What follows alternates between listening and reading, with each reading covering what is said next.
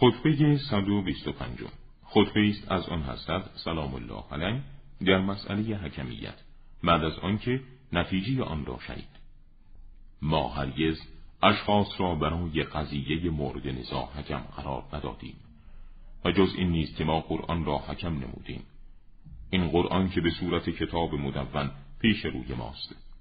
خطی است نوشته شده که از دو طرف در میان دو جلد قرار گرفته است. این خطوط نوشته شده زبانی ندارد که سخن بگوید. تا چاره جز این نیست که باید مفسر و ترجمانی باشد که قرآن را تفسیر کند و توضیح بدهد.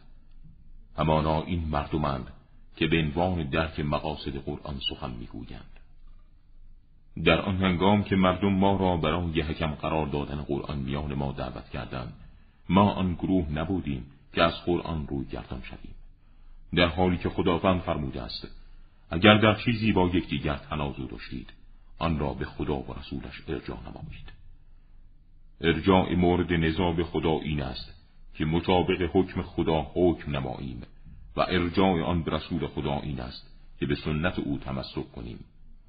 پس اگر با تمسک به کتاب الله حکم صادقانه شود شایسته ترین مردم به درک و پذیرش آن حکم صادق ما هستیم. و اگر مطابق سنت رسول خدا صلوات الله علیه حکم شود باز ما شایسته ترین و سزاوارترین هستیم. و اما اینکه می‌گویید چرا بین خود و آنان مدتی را برای حکمیت فاصله قرار دادی؟ جز این نیست که من این تأخیر را بدان جهت روا دیدم که کسی که نادان به حقیقت امر است آگاه شود و اطلاع حاصل کند و کسی که عالم به حقیقت امر است در دفاع از و اجرای آن مستحکمتر شود. و باشد که خداوند در این آرامش امر این امت را اصلاح نماید و گلوی آن گرفته نشود تا در نتیجه پیش از آشکار شدن حق با شتاب منحرف شود و از آغاز گمراهی مطیع زلالت شود.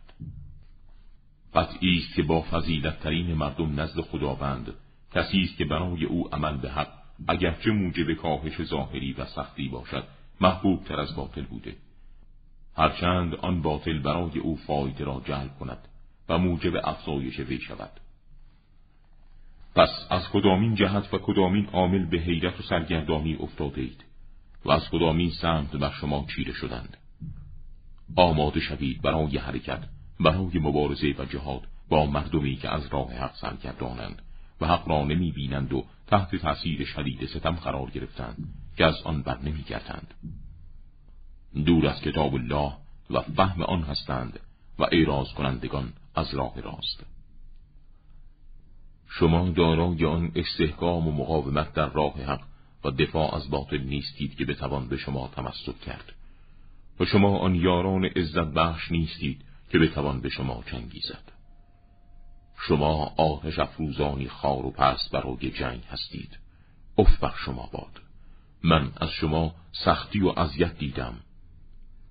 روزی شما را با صدای بلند می‌خوانم و روزی دیگر آهسته و به طور نجوا با شما سخن می‌گویم.